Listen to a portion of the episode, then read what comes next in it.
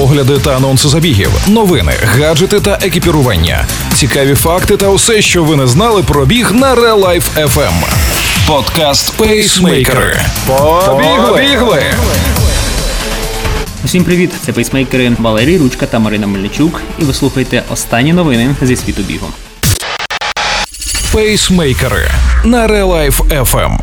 Новий рекорд серед жінок на півмарафонській дистанції. У Гренландії відбувся Polar Cycle Маратон.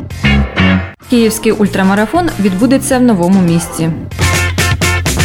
Ефіопська легкоатлетка Гідей, багаторазова переможниця чемпіонатів світу з кросу, авторка світових рекордів на дистанціях 5 та 10 тисяч метрів, дебютувала на півмарафоні в Валенції і блискуче виграла його, встановивши новий світовий рекорд. Попереднє досягнення офіційно значилося за Рут Чіпенгетіч, яка у квітні 2021 року пробігла на півмарафон за 1 годину 4 хвилини і 2 секунди. Летесенбет змогла покращити цей результат більше ніж на хвилину показавши час 1 годину, 2 хвилини та 50 секунд. Від початку дистанції вона на кожних 5 кілометрах збільшувала відрив від часу Чепен Гетич, і за 6 кілометрів до фінішу він склав вже більше хвилини.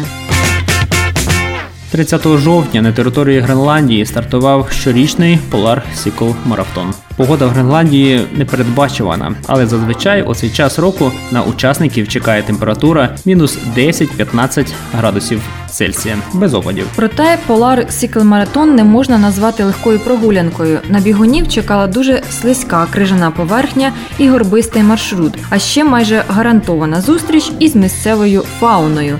Вівцебиками та північними оленями не випадково цей забіг неодноразово був названий одним із найскладніших і найкрасивіших перегонів на землі різними журналами та блогами. Під час марафонського вікенду відбувся повний марафон та напівмарафон. Для тих, кому цього мало, була передбачена комбо-можливість Polar Beer Challenge з обох дистанцій.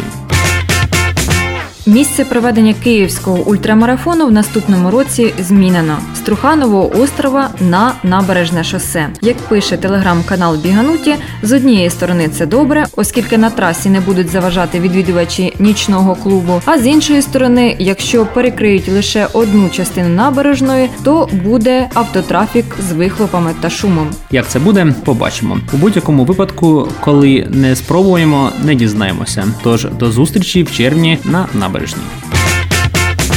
Ось і всі новини про біг на сьогодні. З вами були пейсмейкери Валерій Ручка та Марина Мельничук. Пейсмейкери на Релайф FM. Слухайте наш подкаст, бігайте і тримайте свій темп. Ви слухали подкаст Пейсмейкери на Relife FM. Relife FM. Щодня з понеділка по п'ятницю о 7.40 та 16.40. Починайте бігати і слухати нас.